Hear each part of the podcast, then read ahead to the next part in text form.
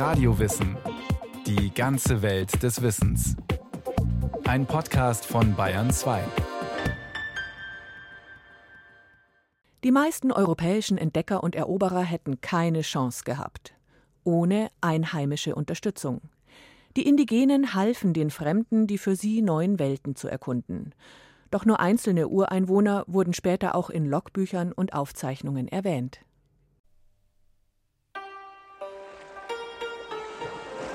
Christoph Kolumbus, spanisch Cristobal Colón, geboren um 1451 in der Republik Genua, gestorben 1506 in Valladolid, war ein spanischer Seefahrer in kastilischen Diensten, der im Jahr 1492 Amerika entdeckte, als er eine Insel der Bahamas erreichte. 1492, das Jahr der Entdeckung Amerikas. Kolumbus hat Amerika entdeckt. Ja, also zunächst einmal denke ich, dass Kolumbus auch als Name dafür steht, für die nach wie vor anhaltende Mythenbildung eurozentristischer Provenienz in Hinblick auf eine sogenannte Entdeckungsgeschichte. Meiner Meinung nach war er in allererster Linie ein Eroberer, ein Conquistador. Wir wissen beispielsweise, dass er als Pirat tätig war und Schiffe der Mayas überfallen und geplündert hat. Also ich denke, das bedarf einer Neuschreibung der Rolle von Kolumbus äh, in der Geschichte.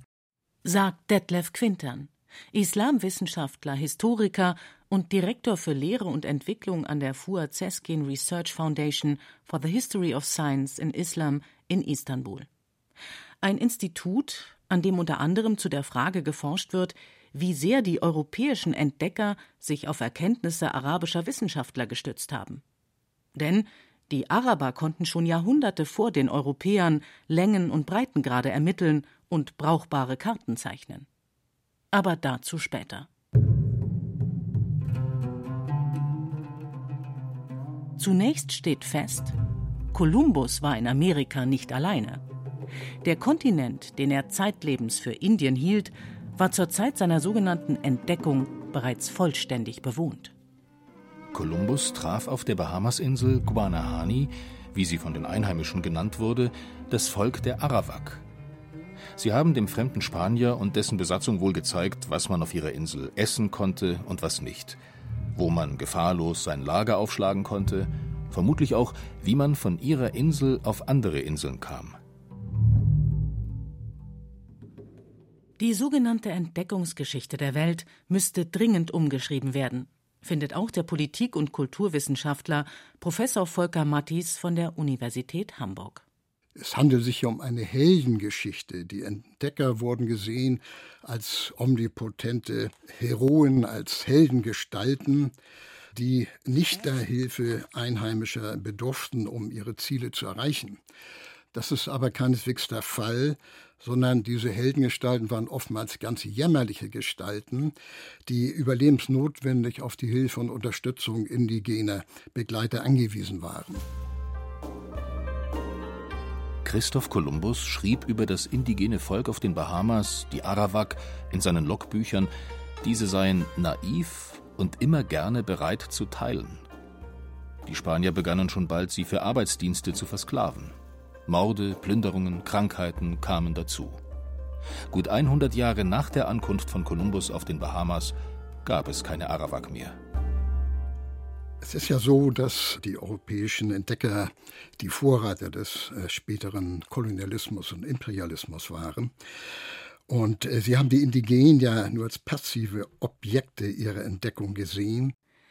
Der Politikwissenschaftler Volker Mattis hat in seinem Buch über indigene Begleiter europäischer Forschungsreisender zusammengetragen, wofür die europäischen Reisenden über Jahrhunderte Ureinwohner oder Angehörige fremder Völker gebraucht oder besser missbraucht haben. Zum einen als politische Autoritäten, die ihnen überhaupt erst erlaubten, in ihren Ländern zu reisen dann als Sprach- und Landeskundige, beziehungsweise als Dolmetscher, Wegweiser, Mediatoren, interkulturelle Vermittler und Diplomaten im Umgang mit indigenen Ethnien und Kulturen. Ferner als Transporteure, etwa als Lastenträger, Bootsführer, Paddler, als Tiertreiber und Tierpfleger. Dann als Führer von Expeditionen und Karawanen, schließlich auch als persönliche Diener, als Köche, Krankenpfleger und nicht zuletzt auch als Jäger und Sammler zur Beschaffung von Naturalien für die naturkundlichen Sammlungen. Die meisten dieser indigenen Helfer blieben in der Geschichtsschreibung namenlos. Nur einzelne Ureinwohner fanden Eingang in die Logbücher und Aufzeichnungen der großen Eroberer.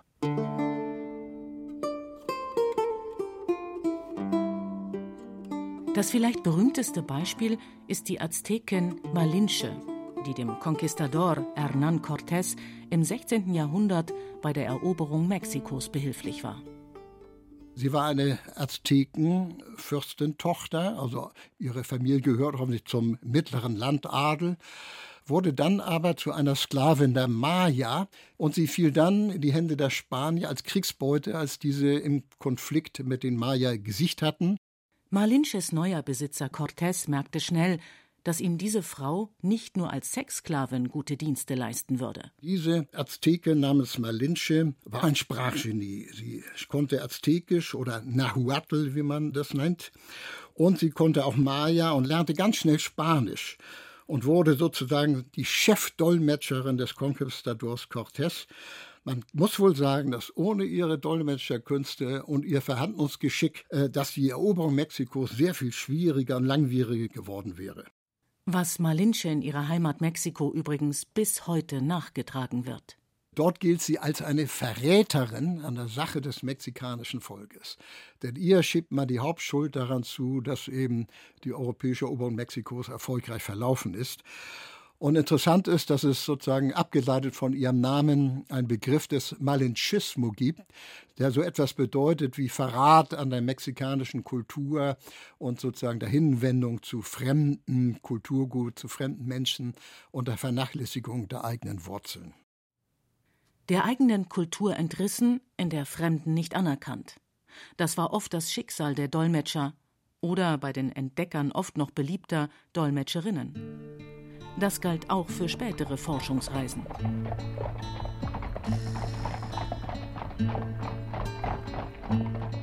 Ein berühmtes Beispiel ist etwa die Expedition von Lewis und Clark von 1804 bis 1806. Hier ging es um die Durchquerung Nordamerikas im Auftrag der jungen amerikanischen Regierung. Und Lewis und Clark, zwei amerikanische Offiziere, waren überlebenswichtig angewiesen auf eine indianische Dolmetscherin, eine Shoshone- oder Schlangenindianerin namens Sakakawea, die Shoshonisch und Hidatsa sprach und diesen erlaubte ihm mit bestimmten indianischen äh, Gruppen, die sie unterwegs antrafen, überhaupt in Verhandlungen einzutreten. Die Forscher Lewis und Clark bezeichneten sie stets nur als unsere indianische Frau. Aus den Aufzeichnungen geht hervor, dass die indianische Frau auf der Expedition ihr gerade mal zwei Monate altes Baby dabei hatte. In Regionen, die sie aus ihrer Kindheit kannte, erwies sie sich wohl als besonders gute Wegführerin. Und sie begegnete dort auf traurige Weise auch ihrer eigenen Vergangenheit. Äh, hier traf sie eine Freundin aus Jugendtagen wieder, die ihr aber leider auch erzählen musste, dass der große Teil ihrer Familienangehörigen mittlerweile verstorben war. Und ein äh, ganz dramatisches Wiedersehen fand statt mit ihrem Bruder. Und hier kam es dann auch zu Ausbrüchen von Tränen und äh, während sie übersetzte bei wichtigen Verhandlungen, musste sie immer wieder unterbrechen, den, durch, weil der Tränenfluss lief. Eine der seltenen Überlieferungen, in denen eine indigene Helferin der europäischen Entdeckungsreisenden als menschliches Wesen beschrieben wird. Über Jahrhunderte tauchen die Führer, Dolmetscher und Wegbegleiter in den Aufzeichnungen nur in ihren Funktionen auf oder als Forschungsgegenstand. Ein trauriges Beispiel dafür sind der bayerische Naturforscher Johann Baptist Spix und sein Botanikerkollege Karl Friedrich Philipp von Martius. Die beiden reisten Mitte des 19. Jahrhunderts im Auftrag der Bayerischen Akademie der Wissenschaften ins Innere Brasiliens und hatten dort natürlich Kontakt mit der indigenen Bevölkerung. Allerdings mit fragwürdiger Einstellung, erzählt der heutige Akademiepräsident Professor Thomas Höllmann. Dann hat man festzuhalten, dass die zwei Kinder, mit nach München gebracht haben. Kinder, die nicht derselben Bevölkerungsgruppe entstammten, sodass die miteinander kaum kommunizieren konnten. Und ganz übel anzumerken, diese Kinder haben halt in München nur noch kurze Zeit überlebt und wurden dann, wenn ich mich recht entsinne, am südlichen Friedhof beigesetzt. Zwei indianische Kinder einfach so nach Europa zu verschleppen, galt in der Wissenschaftswelt des 19. Jahrhunderts nicht als unmenschlich. Ähnlich wie Kolumbus und die Konquistadoren betrachteten auch spätere Forscher und Wissenschaftler die Indigenen als Objekte ihrer Entdeckung und als Arbeitskräfte. Obwohl de facto viele von ihnen an Ausführung und Planung von Expeditionen maßgeblich beteiligt waren. Wie zum Beispiel der ehemalige Sklave Sidi Mubarak Bombay, der dem Entdecker John Henning Speke und einigen anderen Forschungsreisenden Mitte des 19. Jahrhunderts in Ostafrika als Karawanenführer bei der Suche nach den Quellen des Nils half. Seine Verdienste, seine Leistung waren natürlich die eines anerkannten Führers der Expedition.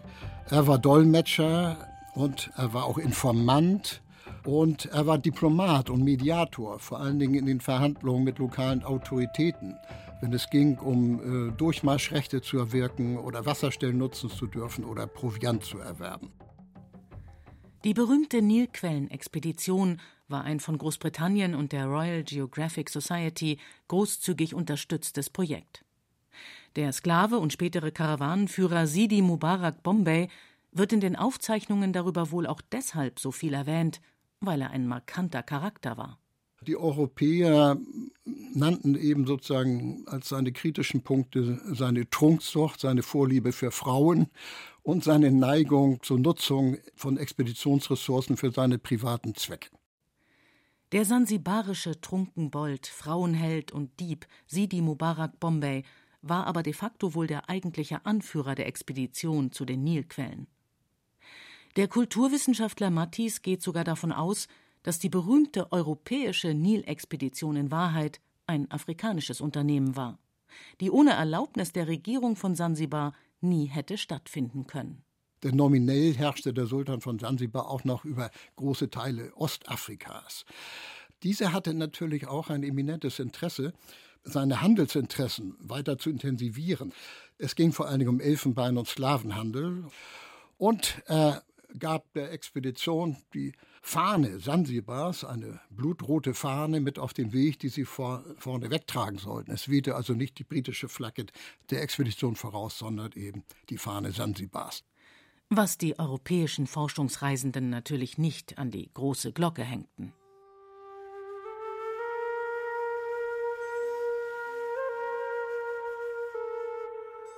Als positives Beispiel im Umgang mit den einheimischen Helfern sind dagegen die Gebrüder Schlagentweit zu nennen, die berühmten Münchner Naturforscher, die Mitte des 19. Jahrhunderts für ihre großen Indien- und Himalaya-Expeditionen bekannt wurden. Der Historiker Moritz von Brestius von der Universität Bern hat in deren Aufzeichnungen erstaunlich viele Hinweise auf indigene Partner gefunden. Beispielsweise auf einen Indo-Portugiesen namens Mr. Monteiro, der von den Schlagentweiz zunächst für das Präparieren und Verpacken von Sammlungsgegenständen eingestellt wurde, sich aber schnell zum Oberaufseher der riesigen ethnographischen und naturhistorischen Sammlung und ihrer indigenen Sammler entwickelte. Mr. Monteiro war eben in der Lage, auch aufgrund seiner eigenen Sprachfertigkeiten und seiner persönlichen Autorität, diese Sammler zu koordinieren. Aber dabei blieb es nicht. Die indigenen Helfer der Schlagenweit zeigten ja selber eine große Reisefreude und eine große Neugierde, auch neue Techniken zu erlernen, sich mit wissenschaftlichem Instrumentarium aus Europa auseinanderzusetzen. Der indisch-portugiesische Mr. Monteiro und andere nicht-europäische Assistenten, wie der multilinguale Schriftgelehrte Sayed Mohammad Said aus Kalkutta, der indische Arzt Hakishen, der usbekische Experte für Handelsrouten Murat aus Bukhara und der muslimische Karawanenführer Mohammed Amin. Sie alle spielten eine wichtige Rolle bei der Himalaya-Expedition der Schlagentweiz. Ich würde so weit gehen und sagen, das Monopol des Forschers lag nicht bei den Schlagentweiz bei dieser Expedition. Mr. Monteiro, aber auch andere indigene Assistenten der Brüder und Wegführer und, und Übersetzer waren zum Teil durchaus ausgebildete Forscher, Das waren also wirklich geschulte Kartografen zum Teil. Es waren zum Teil ausgebildete Doktoren, die selber letztlich ein Studium schon hinter sich hatten und viel praktische Erfahrung mitbrachten und die selbst auch zu letztlich Entdeckern wurden im Zuge der Schlagenwett-Expedition, weil sie ja die Brüder in Gebiete begleiteten, die für sie selbst nahezu unbekannt waren. Insbesondere wenn die Brüder Schlagentweit das britisch kontrollierte Gebiet verließen, kam es dann auch oft zu einem Rollenwechsel. Das heißt, die Brüder waren gezwungen, die komplette Führung der Expedition an ihnen gänzlich unbekannte Personen abzugeben, die dann eben über die Routenwahl entschieden, die dann für die Proviantversorgung verantwortlich waren. Und die Brüder hatten ständig Angst vor Verrat, ähm, weil sie diesen unbekannten Karawanenhändlern und Wegführern ausgeliefert waren. Erstaunlich ist bei den Schlagentweit-Brüdern, dass sie die Rolle ihrer asiatischen Assistenten und Führer in ihren Aufzeichnungen offen würdigen. Damals gab es Publikationskonventionen in Europa, die es eigentlich den meisten europäischen Reisenden untersagten, offen zu sagen, wie abhängig sie von der Führung und von der Hilfe dieser unbekannten indigenen Helfer waren in Übersee. Das brach nämlich gewissermaßen mit dem Bild des allmächtigen, allwissenden, mutigen europäischen Forschers, der immer an der Spitze seiner Expeditionstruppe ins Unbekannte schreitet. Die Brüder hingegen waren sehr offen darin.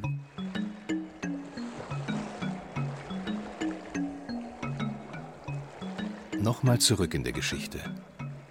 Auch vom berühmten englischen Seefahrer James Cook weiß man, dass er auf seiner berühmten Seefahrt durch die Südsee im 18. Jahrhundert einen Nautiker namens Tupaya oder Tupia an seiner Seite hatte, der von den Einheimischen oft für den Anführer der Schiffsexpedition gehalten wurde.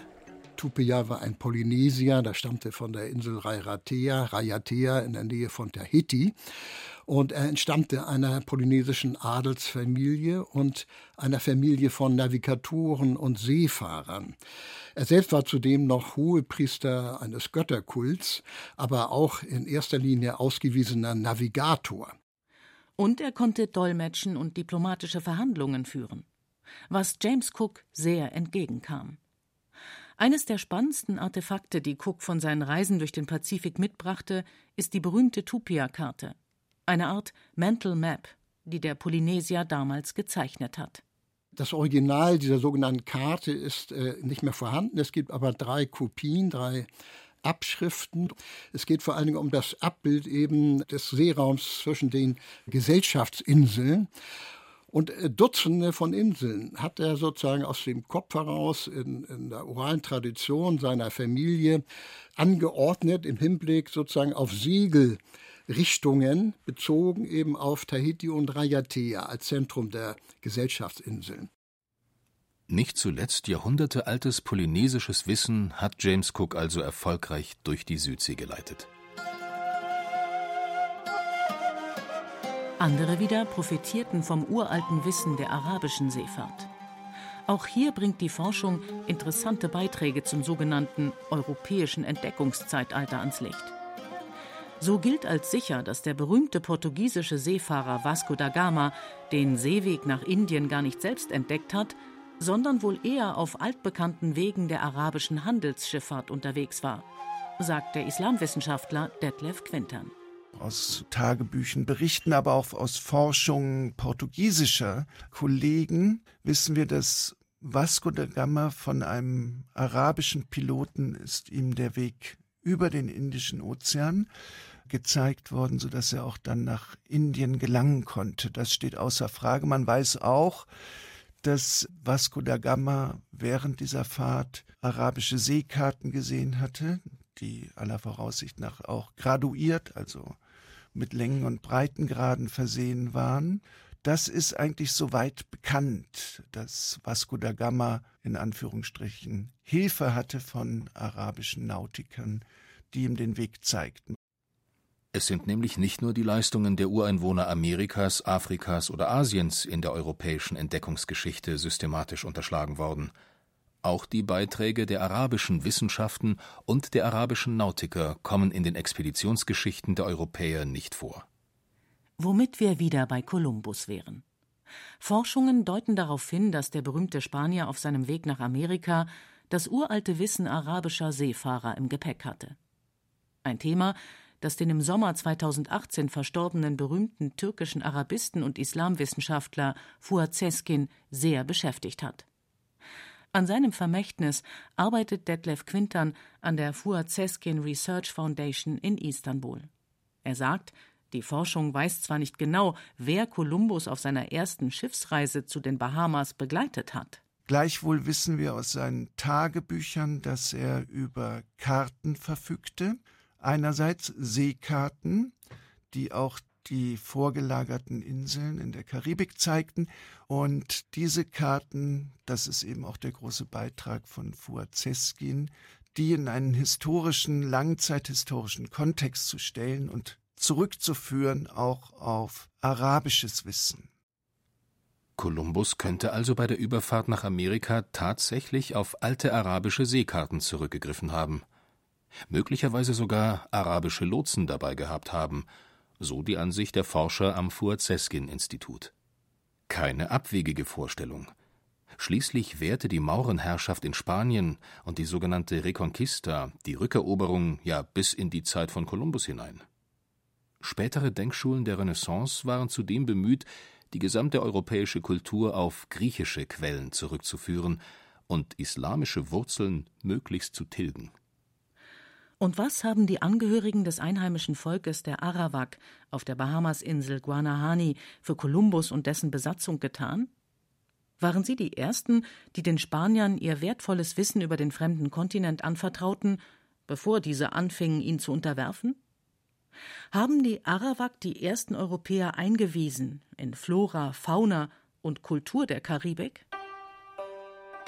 Es gibt noch einiges zu entdecken im großen europäischen Entdeckungszeitalter. Als sicher gilt schon jetzt, die meisten der berühmten europäischen Expeditionen und Forschungsreisen waren aus heutiger Sicht wohl eher Gemeinschaftsprojekte. Internationale, multiethnische und multireligiöse Unternehmungen. Reisen, die oft auf dem uralten Wissen anderer Völker aufbauten. Europäisch war am europäischen Entdeckungszeitalter vor allem die Idee der Kolonialisierung und die tiefe Überzeugung von der eigenen kulturellen Überlegenheit.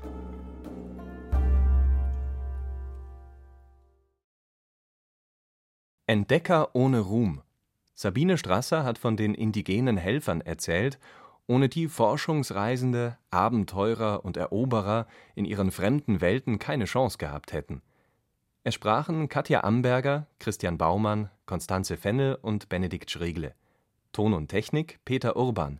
Regie führte Sabine Kienhöfer. Redaktion Thomas Morawetz